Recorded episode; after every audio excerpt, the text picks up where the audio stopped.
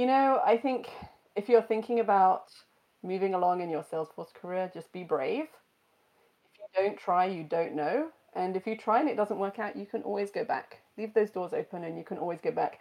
But be brave. If I hadn't put together that first Girly Geeks session, you know, 10 years ago, um, probably wouldn't be where I am now, or my life would look very different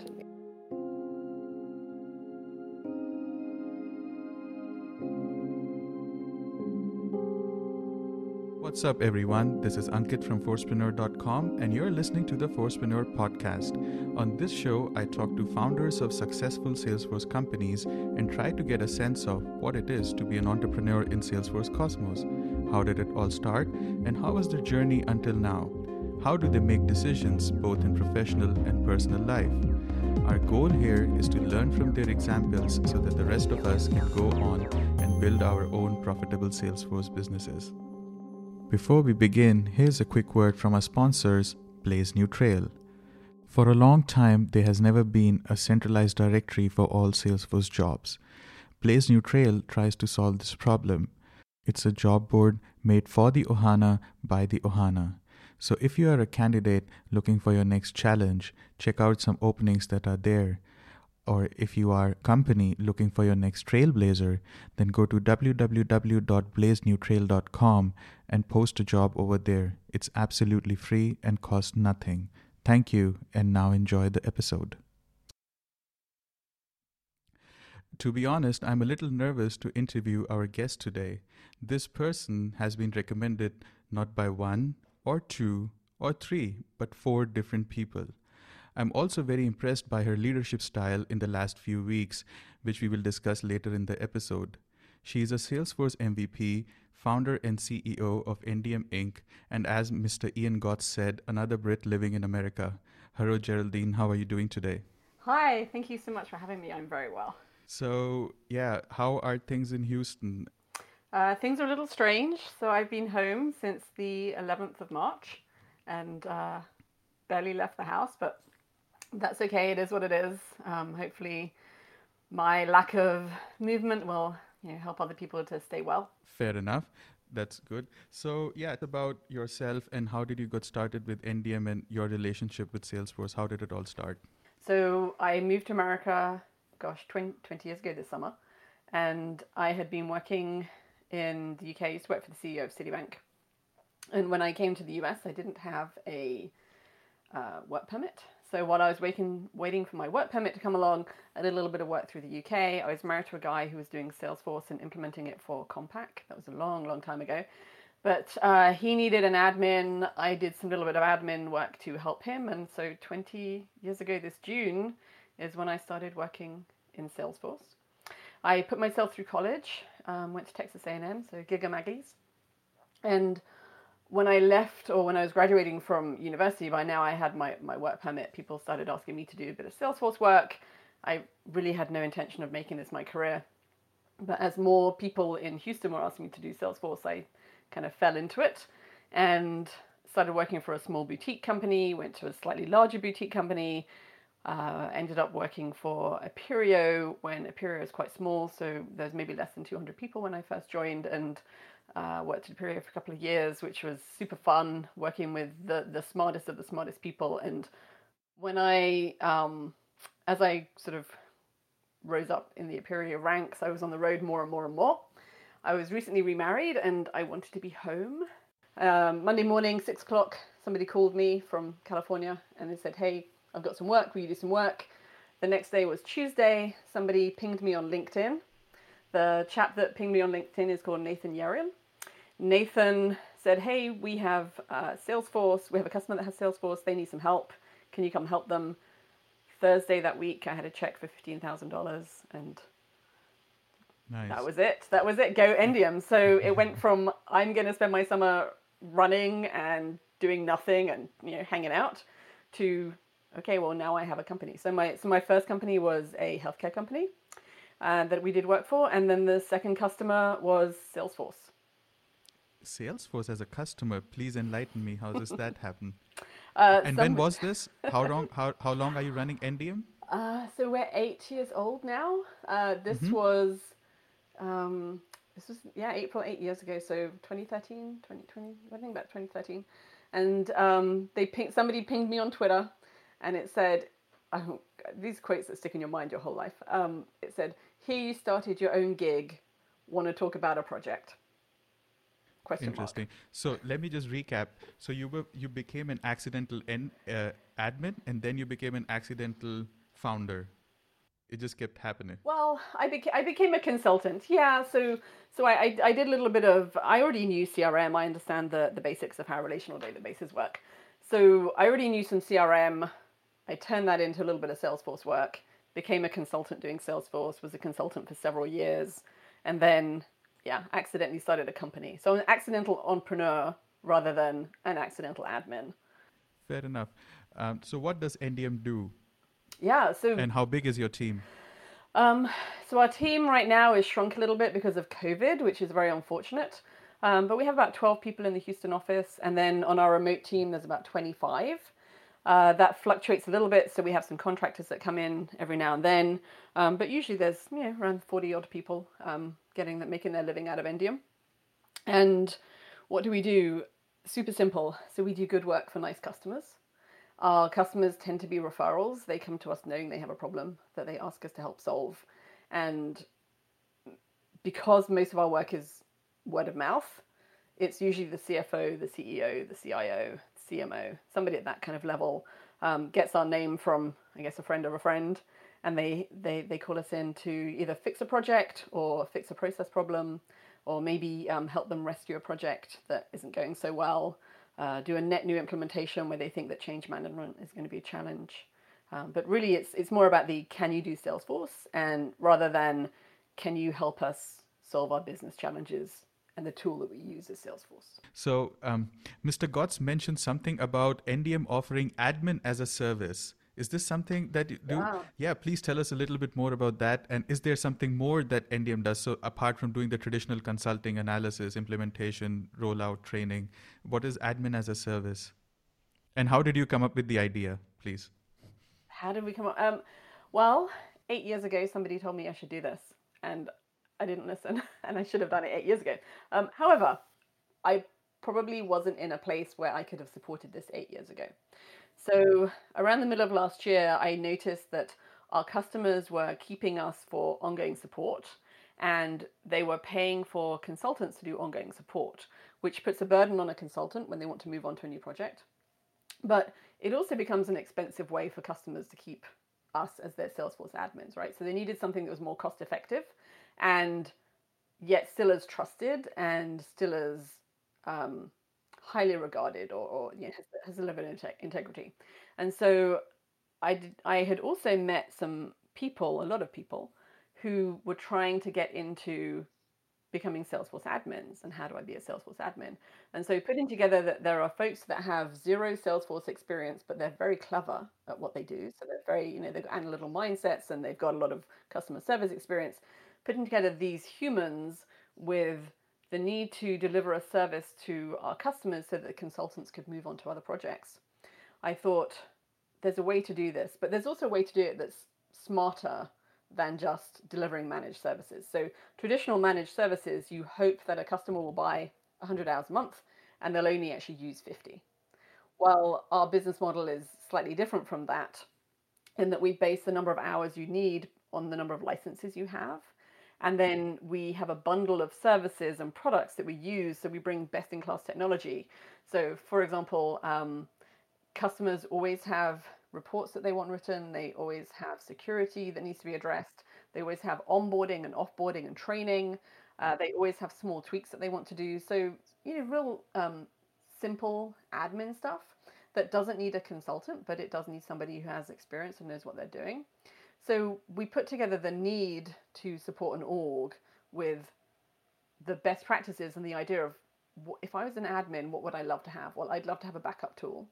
I'd love to have something that documents my environment and documents my requirements so I can show when changes get made, why they got made.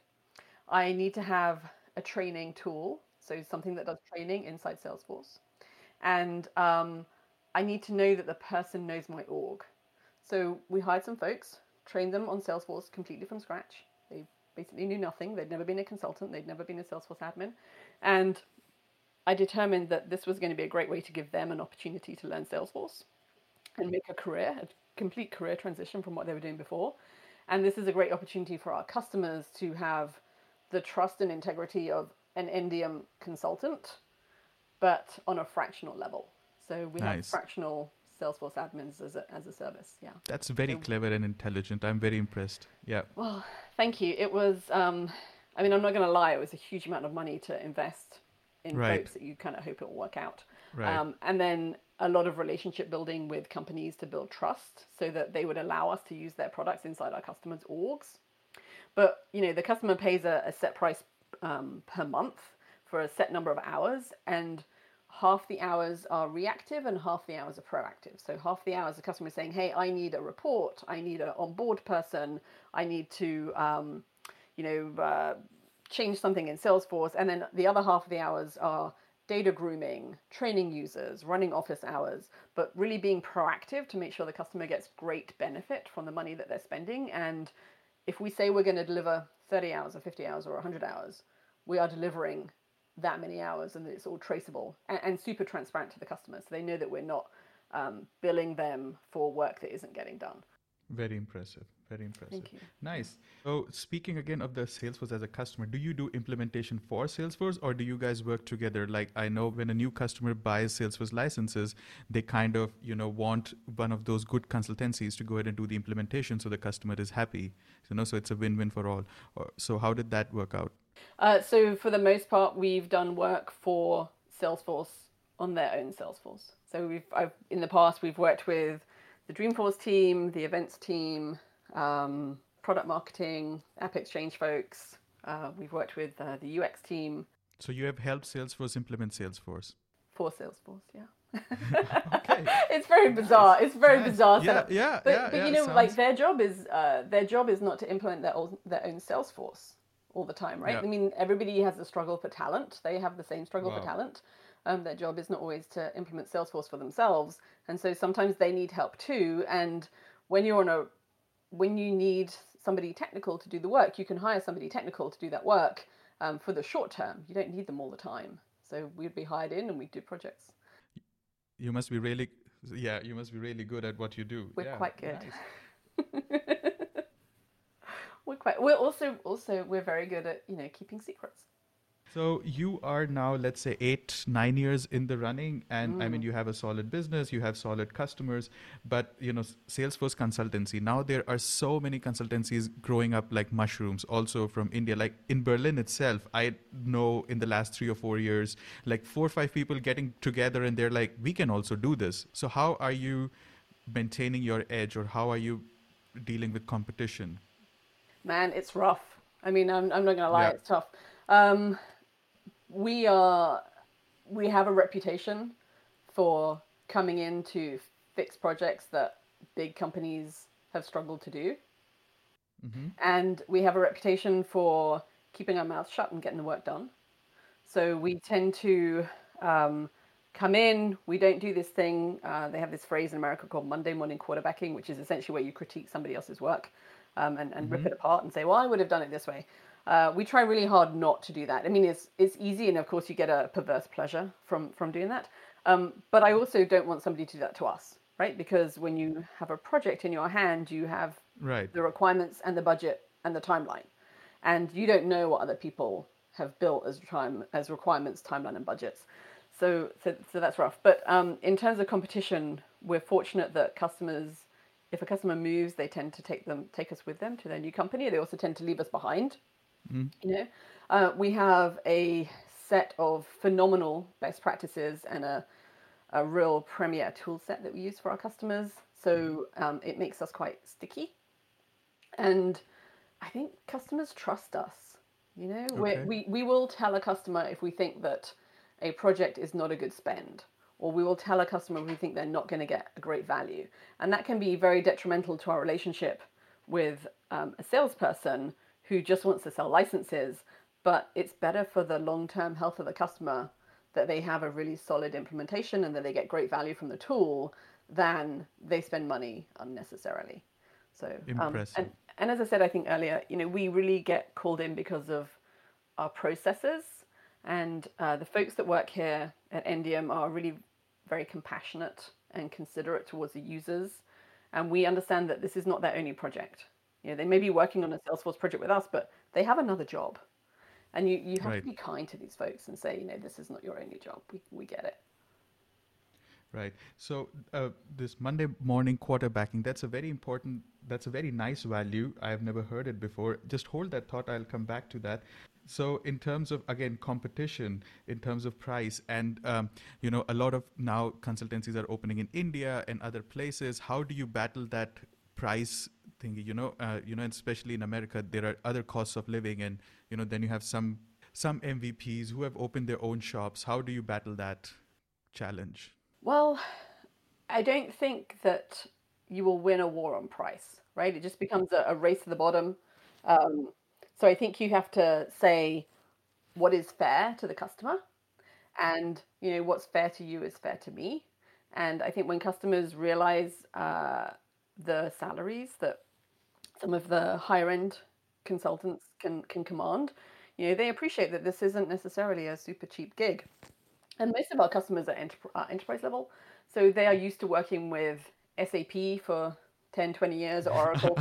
They, Okay. they understand the life cycle of, of how these things, Okay, these, these tools go, you know. So, Yeah. so they're, they they're not calling you in thinking that your, their project is going to cost a $1,000. You know, equally, if you overprice and overbid a project, you better be able to justify why the project costs what you think it's going to cost. Um, and, and you know, and there's some projects where you may say, "Hey, I know exactly how much this project's going to be. I'm going to do a fixed fee." And then there's other projects where you just say, "There's a lot of unknowns, or there's a lot of technical debt we may have to conquer, and we are, you know, we're going to do it for time and material." So I think different companies work their models differently, but I also know that having been doing this for nearly 20 years, I know how long it takes to do the work, right? Um, but then there's also the how long does it take to explain to the end user? So there's training or, or there's requirement gathering. Uh, there's UAT, there's you know, smoke testing, right? You know, is, is, the, is the solution going to hold up to the volume of data? And then also, what a lot of people don't do is they, they don't warranty their work. Whereas in our MSA, we warranty our work. So we, we had something we built for a customer.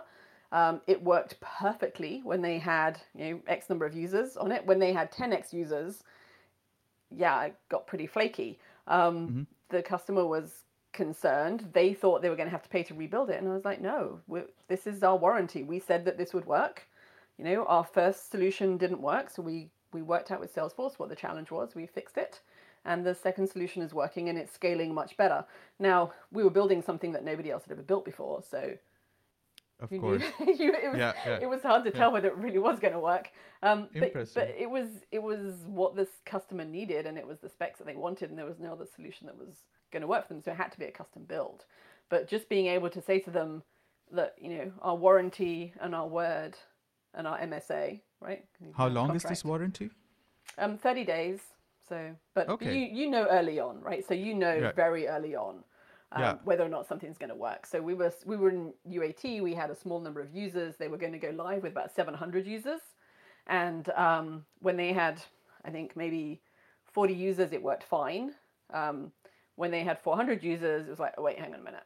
Okay, so we backed it out, um, and we had a new we had a new solution in place. It was all we really had to do was was look at a different API but we had a new solution in place within about two weeks, and we had a, um, you know, they're, they're using that now, and it, it works very well. But again, it was something that nobody else had ever done.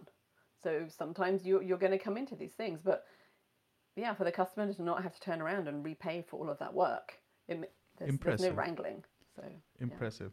So starting from that fifteen thousand dollar check, what's the revenue now, and what has been your growth like?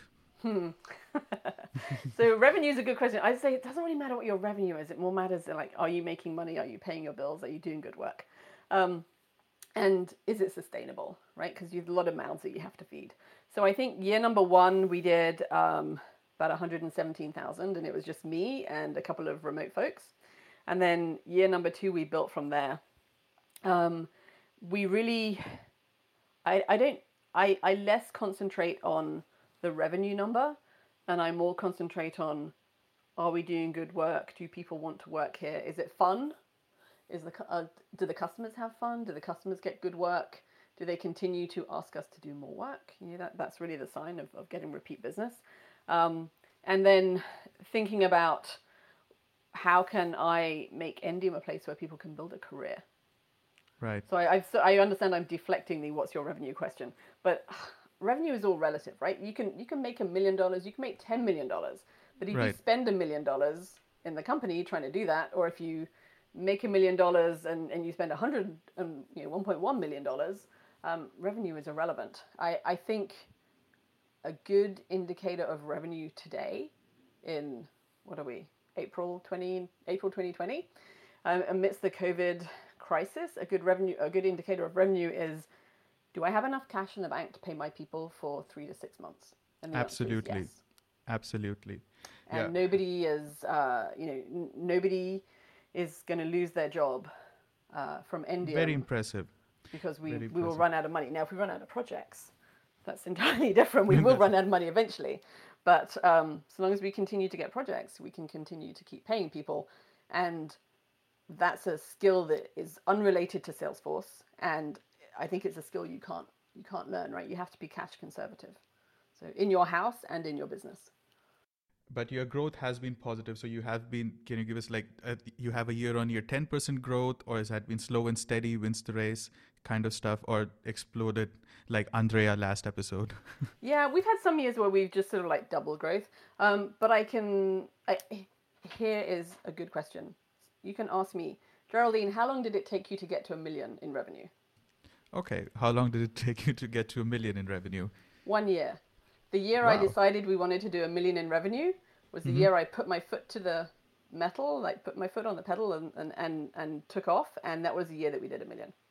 So my motivation for this question, as we quickly discussed before, is so the listeners know: is the juice worth the squeeze? Is the juice worth the squeeze? Well, I love my job.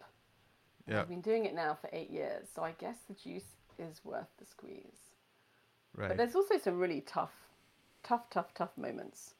And yeah, it can be frustrating, but I think the juice is worth the squeeze. Perfect. So let's stick to that tough moments. And so before I come to your challenges, what are the core values or the best practices that you've built around Endium? Because and you are a solo founder, right? Or how do you run the ship? No, I'm, yeah, it's, uh, well, I run the ship with a team of amazingly clever people. Um, but yeah, I am Of a, course. I am a solo founder. Um, I started it, my, I started myself. I, I own the whole company. Um, what are the values or best practices that you try to inculcate or is in the center of Endium? Okay. Um, so I think that the the core values of the company is that we do good work for nice customers, and that's really driven by how we recruit people and how people find us. So uh, we hire people for intellect, passion, compassion, integrity, and enthusiasm, and that means that they are smart, they're driven, they understand that you know for the customer this is not their only project. Um, the integrity is is having a high level of integrity is incredibly important. Um, sometimes people have wobbly moments, and the folks that have wobbly moments are probably not the right people to, to work for Endium, and they'll you know they'll be firing themselves pretty quick. And then um, they work hard and they like to work, and that doesn't mean that work is the Endium is your only job because people have work outside of you know, the, the work that gets paid. Right? They have volunteer work, they have community work, they have their their families. Um, they have their own community or family they've built up around them. Um, but they do good work outside of outside of Endium. And, and, and that's really important. Interesting. No, I think those are really good values. Um, so I see a lot of female uh, people on the pictures, which is a very good thing, and I appreciate that. Is that a conscious choice? Do you promote more female entrepreneurship? I saw also, I mean, you don't need to be an entrepreneur just to be a CEO. You know, people can be head of departments and have that entrepreneurial spirit. And I saw this Endium video, which was nice, by the way. Um, there was also, yeah, they were mostly f- women. I think there was just one guy. Or am I wrong? um, I, I think that's just the way the chips have fallen in the last few years that Okay. uh, we've been hired by women to Uh-huh. work for them, right? So um, you're probably referring to one of the CIOs or the, the CFOs or the CEOs that have hired us in. But it, it goes back to really everything just focus on doing good work, low drama, get your stuff done, don't make a fuss, um, make make sure that you communicate well to the the people on your team and, and the people on the customers team as well, and being transparent. And you know, I, I only have one version of myself. I encourage other people to bring them themselves to work as, as humans. Very nice. And that's difficult when you're early in your career. You maybe don't have that confidence. But once you feel that you can bring yourself to work, people they see the real you and and they know that that's the person they can trust. So you mentioned that several people had asked had said, "Hey, you should talk to Geraldine on, on this podcast." Um, they they all know me. There is only one version of me. They they get the same version, and sometimes that is to my detriment for sure. Hello, listeners. Well, I hope you're enjoying this episode. Before we continue, I would like to share information about another side project that I'm working on. So, as you might know, I have been freelancing for the last five plus years, and a lot of time people ask me, How do I do it? Therefore, I have decided to make an online course about it and then publish it very soon. Now I'm still in the preparation mode, and in order to make this course useful for you guys, I need your help. I want you to go ahead and provide me feedback about what you want and what are the hurdles that you face and what kind of information you need. Without this information, this course will not be useful so go to forcepreneur.com forward slash freelance, and I have created a small survey over there. It's just going to take less than five minutes or maybe two, and then I can go ahead and work on this course. Thank you. It's forcepreneur.com forward slash freelance, and now enjoy the episode jump to community now, or I have this other question. Let's keep on the entrepreneurship thing. Uh, recently, I was very impressed where you lowered the number of days on Friday, and then I think you made the Friday completely off. So, where was first of all, kudos to you for that. I think it's really great. I am a very big proponent of three to four days work per week. That was a really nice move. So, what was the motivation behind that? So, you know, right now in the in the COVID crisis, and people have are all working from home their lives are different and you need to be able to say i understand that your life is different. My life is different. I have about four hours less per day to do my work than i had before and i have you know, almost as much work if not more. And when i thought about how this was impacting my time every day and how you have extra responsibilities because some of maybe some of the work that you would outsource like people looking after your children is less likely to be happening and it's more of a pressure on you and you don't have that same routine that you have when you're mostly going to the office or going on site to customers. It's a need to feel compassion for other people and recognize you're not the only one in this. And so we would get to the end of the week or towards the end of the week the, the first week or two and i just thought this is silly. Why are we working on fridays for the sake of working on fridays? Everybody can just finish at 12 o'clock so on Fridays, we always have a training session in the morning. And so um, we had our training session in the morning, but I announced earlier in the week, like, hey, we're just going to have a weekend and make it a slightly longer weekend. And so we called it uh, Weekendium, because why not? And then uh, the next Friday or the Friday two weeks later was Good Friday. And we voted earlier this year what uh, national holidays we would take. We, we get all the federal holidays off, but we voted which national holidays we would take, and everybody backloaded them to, to Christmas time. And I was just like, you know, it's Good Friday. Business is quiet for most of our customers. You know, a lot of our customers are out.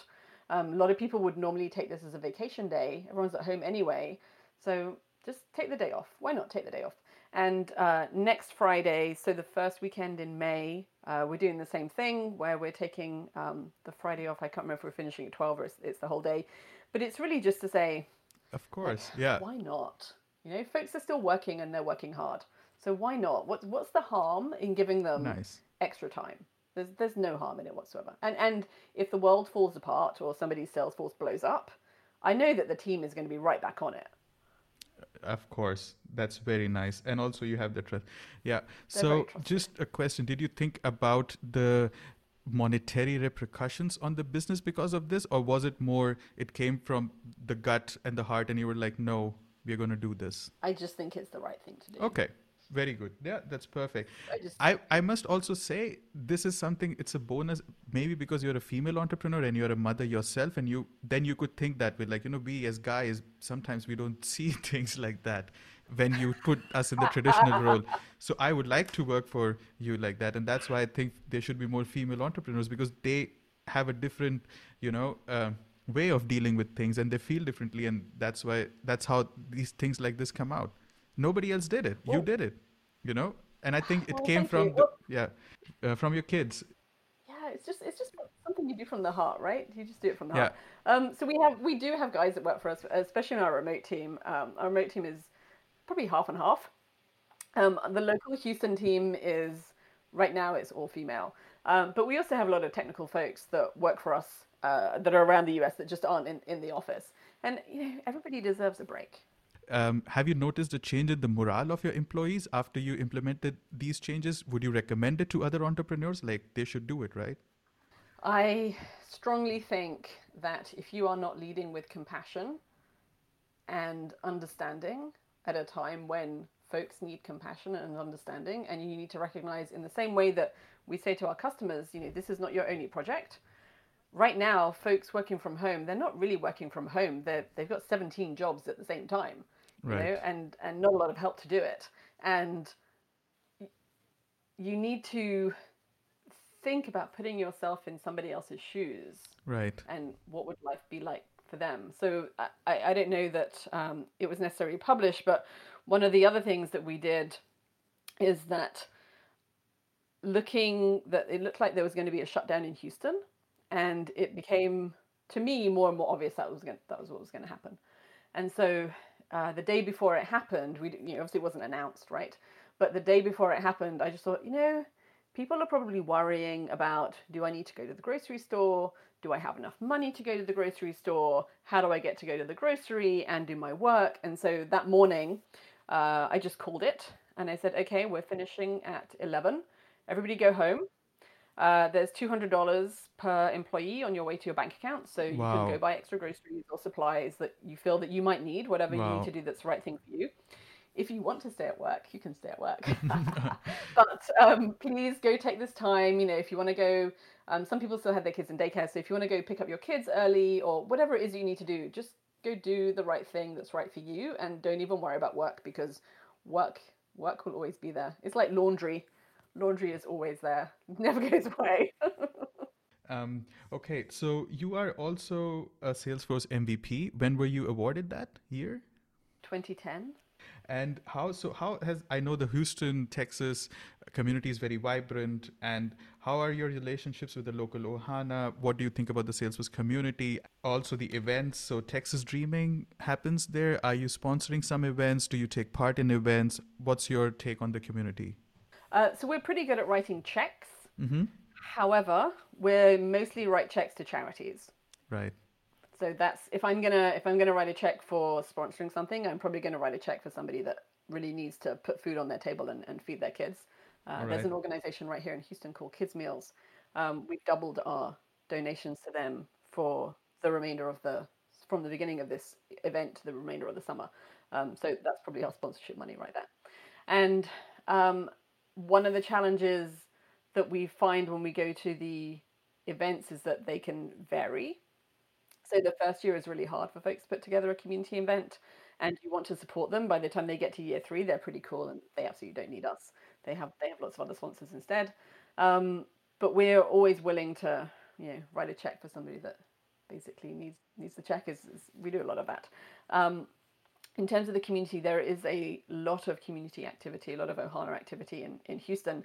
I tend to not go to all of the user groups unless they particularly want me to go and maybe speak about something. Um, I feel that I have a lot of knowledge and I've kind of had my turn. It's an opportunity to give other people a turn and other people a chance. So if they want me to do something specific, I will. But I think there's also a lot of other new, fresh faces. And if us old Salesforce MVPs, you know, dominate the. We show up, we have a tendency to Fair dominate. Enough. I think. Fair enough. I think it takes a champion to go ahead and say, okay, I'm going to take the step back, and the next generation can come in. Now I know why so many people recommended you. So uh, yeah, but um, yeah, yeah, I'm very good. At, I'm very good at growing the next generation of MVPs. I was. I made it my mission to get the first female uh, MVP developer. And that year, we didn't just get one; we got two. Interesting. So let's talk about um, what have been your top three challenges of running a Salesforce specific enterprise or a consultancy, and how did you overcome them?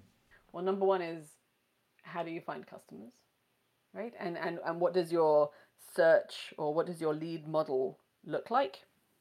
So we've tracked our data since day one, and we know what a good lead looks like. And for us, we know that when we're given a warm introduction and someone says, hey, this person has Salesforce and they need help, or they're getting Salesforce and they need help, and that's from a customer that already exists, you know, that that's that's really where we get our work from. Um, number two, so so find how do you find customers is your first challenge. I think your next challenge is ensuring that you are financially conservative and that you protect your payroll. Very so important in current times very important in current times. I, I think there's a lot of companies who have will have a rough time, you know, making sure all of their people get paid. And then I, I think the third challenge is probably around, um, you know, kind of compassion and um, thinking about how other people need to be treated. Right. And um, also recognizing, you know, that sometimes it's time for people to leave. You know, you, you may grow somebody to a certain point in their career and they might be the best employee you've had. And then you turn around one day and you realize that something in them and or in their life has changed and you know they're not the right fit anymore. Well, let me help you find your next job and if I can be of help I will. Or, you know, being able to have that conversation says, hey, I don't think we're the right place for you anymore. And if if there's one mistake I've made, it's not doing that early enough for some people and kind of showing them the door a little bit earlier, not in a mean way, but just in a I just don't think this is the right place for you anymore. Which is very impressive. Just so that people know, we are recording this today on 23rd of April, and right now, like Corona or COVID 19 is at its peak. So that's why we are talking about the financial terms. This episode will come out a little later. Um, coming back to uh, the thing that you said, I am also, so I, I tell this and people don't believe me, as a freelancer, there have been two or three projects where I went to the client and I said, this is not working for me and I want to leave now. I'll give you an example. So they tell me we want this and this and this and this. And how I think my job is you tell me what your problem is and I'll give you a solution per your need. Because people have worked in other companies where they have seen Salesforce, they want it exactly like that you know? And then i said if you just want me to copy paste from the other guy somebody else can do it. So that was my and i then said no to the client and i left. And a lot of people were like how can you say no to that money? And i'm like it's not about money man you know? It's it's i want to be challenged when i go to work. Like if you do ask me to do a copy paste i can do it one time. You know i want this ui to look like that one. Okay i understand maybe. But every time so this was a startup and the founder had used salesforce in his previous company and somehow he just wanted to do the same things. And i'm like no tell me what your problem is and i'll make it for you. Like you know that's why you hire a consultant. So yeah so so saying no is a skill that i also learned uh, later in life and it's a very important skill. One of the challenges that you didn't mention and a lot of people mention and i'm curious why you didn't say recruiting finding talent is easy? It's not a challenge for you? Um, it is a challenge. It, it depends. So um, it's easy to find people that have no experience and want to do salesforce right? It's hard to find people that like to work. And it's hard to find people that share your values and your level of uh, trust and integrity and, and that's what our customers buy us for is right trust and integrity so you can find somebody that can do the Salesforce, but are they a good fit for your company? And the other side of it is, are they going to be able to support your business model? And this is something that um, a lot of people don't get when they are consultants. So the challenge with being a consultant is that customers are really relying on you to bring your 100% expert knowledge to the job and you may not always have that expert knowledge. And so you need to be able to have a conversation with the customer to find out what their real requirements are and what their business problem is. Because it may just beyond be beyond the Salesforce capabilities and then being able to say, hey, this isn't really how Salesforce works. It's not a good fit. There might be another tool that's that's a better fit for that. And when you think about hiring people, you know, do we are we the right fit for them for several years or are we just they're going to work here for a year. And if they want to work here for a year, then we're probably not the right place for them in the first right, place. Right, right. Fair enough. So, what is your advice to the budding forcepreneurs? Like somebody who wants to get started? Don't spend all your yeah. So my advice to uh, okay, my advice to a budding forcepreneur: don't spend all your money at once. You may get one project, but you're going to need to finance that project, and you're going to need to pay people before you get paid. So you need to be very fiscally conservative and you need to be able to protect yourself and protect the other people that you may have to pay to do the work. If you get a reputation for not paying folks, nobody's going to want to work with you, right? Um, and then also thinking about what are the terms that your customers are going to pay you on. So if you're a smaller company, customers are usually okay with paying earlier. And if most of your work is with small companies, they will pay you quicker. However, small companies tend to run out of money earlier. So you may also not get paid at all. So you need to have a strong contract. Right. Interesting. Yeah, I think that's it. That was pretty good. Um, in the end, do you look up to someone for inspiration, or uh, so you are a solopreneur? When you when you face challenges or questions and you don't know whom do you go to or look up to, do you have that circle of trust or somebody whom's you, life you read or book? So I prefer to work with real humans who know me and who I know. There's uh, some women that really come to mind. So there's this. Uh, I have a group of guys that I meet every month, and we support each other through our businesses, and that is my circle of trust. And those those um, folks are just amazing. We've been all working together for about four or five years now. And then if I think about the the humans that I know who have really touched my life my life and made a difference, I would have to say uh, Laurie Williams from Appirio. She hired me, so I always was like, "Well, you hired me, I'm your problem." Um, even as she rose up um, and her job became much bigger, she she always had a hand on my shoulder and, and really helped me out. And I still stay in contact with her, and she's a great mentor to me. Um, Leyla Seka. So Layla is just a, f- a force of nature and a, a woman to be recognized with. Incredibly smart, very brave. She was the uh, one of the ladies that led the charge at Salesforce for equal pay. And Leyla will tell you exactly how it is. And she'll also tell you some real hard truths about, you know, what you need to work on and how you need to get better. Um, she's a phenomenal, phenomenal uh, support. If you have Leyla in your corner, you you're going to win that fight, that's for sure. And then there's another woman who I know in Houston called Carolyn Rodz. And Carolyn Rodz has started an entrepreneur platform called Ask Alice, uh, that's very tightly linked to uh, the Dell community. And Carolyn supports female entrepreneurs across the world um, with micro entrepreneurship, but also um, across the US. And she is a very, very, very wise woman. Well, you just gave me three more new guests. Thank you for that. so, yeah. Um, how do people get in touch with you? Is Endium hiring if they want to join you? If they have to get in touch with you, what are the best channels? Uh, yeah, so we're always on the lookout for good talent, and we're always on the lookout for you know folks who want to move their career along with Salesforce and uh, along with uh, consulting.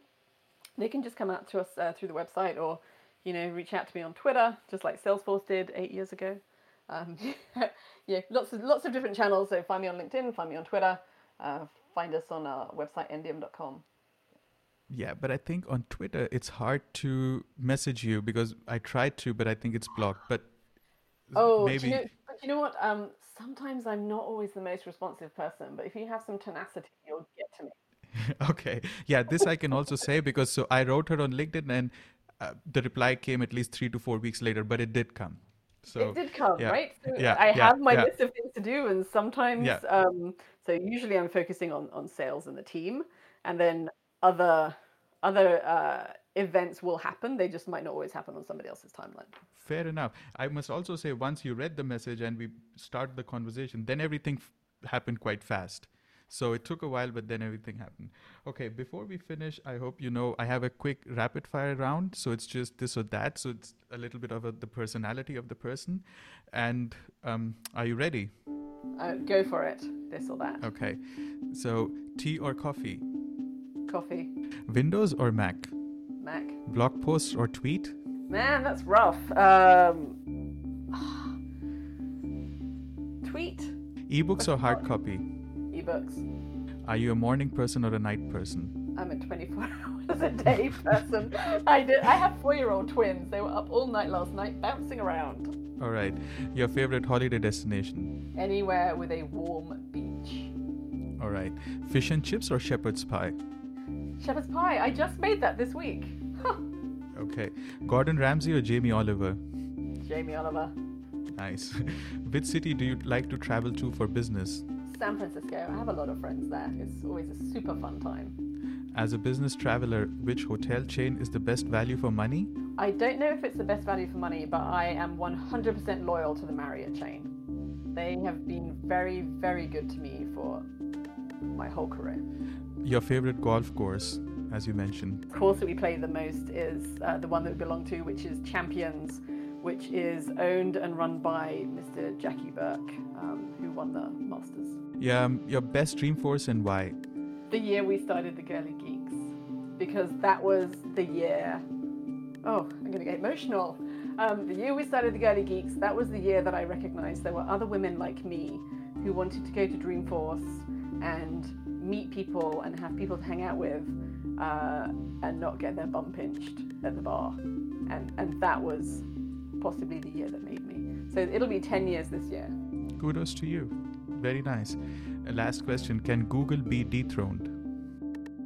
Anybody can be dethroned. Anybody. Just mix of mix of uh, time, money, process, fortunes, you know, the world. Anybody can be dethroned. I hope not, because I love Google, but anything is possible. All right. Just I'll ask two bonus questions and let's see if we add that. What is the most awful thing that you have seen in an org?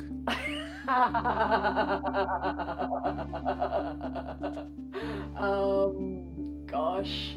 Oh, look at all confessions on Elements Cloud. That's lots of awful things. Some of those I've written. Um, not necessarily the most awful thing I've seen in the orgs, but I can tell by an org in one glance whether it has been self implemented by somebody who never knew Salesforce by looking at the security setup. Interesting. And what is the most impressive thing you have seen in an org? Do you know what I love?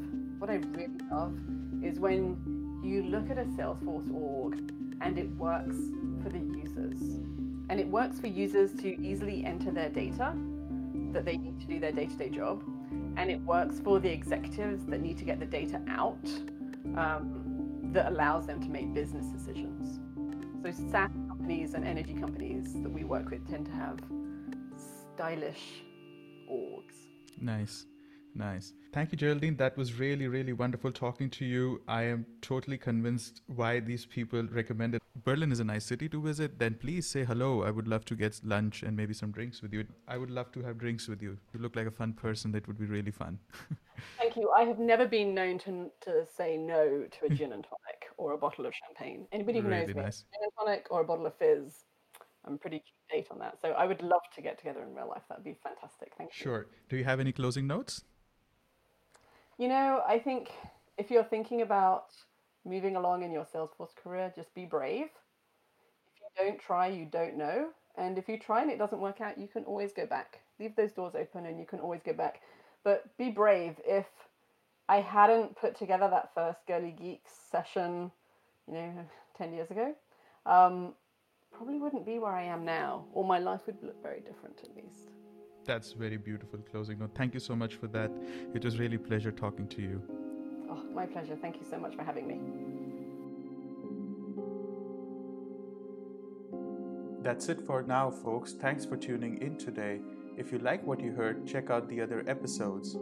Please like, share, and subscribe to Forcepreneur. We are available on all major platforms. If you have feedback about any episode or would like me to interview someone, please go to www.forcepreneur.com and let me know. I will get back to you as soon as I can. This is Ankit Taneja signing out.